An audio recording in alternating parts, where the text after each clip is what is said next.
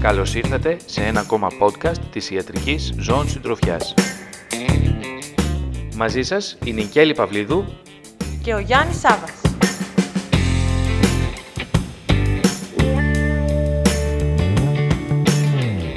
Μαζί μας σήμερα έχουμε τον κύριο Χατζημίσιο, ο οποίος είναι υποψήφιος διδάκτορας χειρουργικής στο τμήμα κτηνιατρικής του Απιθύτα. Γεια σου κύριο. Γεια σας και από μένα. Ευχαριστώ πολύ για την πρόσκληση και να πω ότι είμαι πολύ χαρούμενος που συμμετέχω σε αυτό το νέο project του περιοδικού Ιατρική Ζώνη Συντροφιάς. Στο τελευταίο τεύχος του περιοδικού μας υπάρχει μια αναδρομική μελέτη της ερευνητικής σας ομάδας με επικεφαλής τον Λυσίμαχο Παπάζουγλου σε ό,τι αφορά την ε, χρήση του Penrose στην χειρουργική αντιμετώπιση των οτεματομάτων. Πες μας λίγα λόγια, τι ακριβώς είναι το οτεμάτωμα και πώς μπορεί να προκληθεί; Το τεμάτωμα είναι η συλλογή αίματος στην έσω επιφάνεια του πτερυγίου του οτός. Στα αίτια περιλαμβάνεται ο τραυματισμός από το τίναγμα της κεφαλής ή ο κνισμός στα πτερίγια του οτός λόγω οτίτιδας, αυτοάνωσων νοσημάτων, ανοσουλικών παραγόντων ή δερματικής ευαισθησίας. Ωστόσο, κάποια ζώα δεν εμφανίζουν συμπτώματα του υποκείμενου νοσήματος του εξωπουστικού πόρου.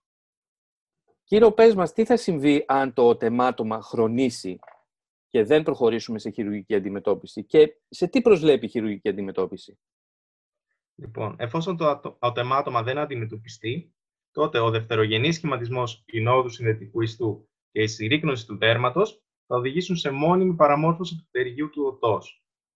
Τώρα, η χειρουργική αντιμετώπιση του τεματώματος στοχεύει στη ταυτοποίηση και αντιμετώπιση του υποκείμενου αιτίου, την εξασφάλιση επαρκούς παροχέτευσης και την εξάλληψη της κοιλότητας μεταξύ του δέρματος και του χόνδρου του πτερυγίου του οτός. Κύριο, καλησπέρα και από μένα. Ε, όπως ήδη μας ανέφερες, η αντιμετώπιση του οτεματώματος είναι χειρουργική. Μπορείς να μας πεις λίγα λόγια ποιες τεχνικές χρησιμοποιούμε για αυτού του είδους την αντιμετώπιση; Καλησπέρα, Κέλλη. Θα πρέπει αρχικά να διενεργηθεί η οτοσκόπηση πριν την πραγματοποίηση χειρουργείου, καθώς η οτοσκόπηση βοηθάει στη διάγνωση πιθανής οτίτιδας και την λήψη υλικού για καλλιέργεια και δοκιμή ευαισθησία, καθώς και επιχρησμάτων για κυταρολογική εξέταση του έξω ακουστικού πόρου. Τώρα, υπάρχουν πολλές τεχνικές αντιμετώπισης του οτεματώματος. Σε αυτές περιλαμβάνεται η αναρρόφηση των πυγμάτων αίματος και στη συνέχεια τοπική έγχυση υλικοκορτικοειδών, η χειρουργική τοποθέτηση σωλήνα παροχέτευσης ή η δημιουργία τομών με σκοπό την παροχέτευση του περιεχομένου του οτεματώματος. Οι τεχνικές παροχέτευσης που έχουν περιγραφεί στο παρελθόν περιλαμβάνουν την τοποθέτηση καθετήρα θηλής, σωλήνα Penrose, σε συνδυασμό με ή χωρίς λύκοκορτικοειδή ή ένα κλειστό σύστημα παροχέτευσης. Η δημιουργία τομών για την παροχέτευση περιλαμβάνει μία επιμήκευτη ατομή ή μία τομή σε σχήμα S, ενώ και μικρότερες τομές, με, οι οποίες γίνονται με διατριτήρα βιοψίας ή με λέιζερ διοξιδίου του άνθρακα. Εσείς γιατί επιλέξατε την παροχέτευση με Penrose, ποια είναι τα πλεονεκτήματα αυτής της τεχνικής; Η τοποθέτηση σωλήνα Penrose είναι μια εύκολη γενικά διαδικασία. Είναι αρκετά καλά ανεκτή από το ζώο και χρειάζεται ελάχιστη μετεγχειρητική φροντίδα από τον ιδιοκτήτη, χωρίς πιεστική επίδεση το πτερίγιο του οτός. Κύριο, θα μπορούσες να μας πεις αν υπάρχουν επιπλοκές ε, μετά από αυτού του είδους του χειρουργείου; Υπάρχουν επιπλοκές. Η συχνότερη από αυτές είναι η υποτροπή του οδεματώματος, δηλαδή ο εκ νέου σχηματισμός του.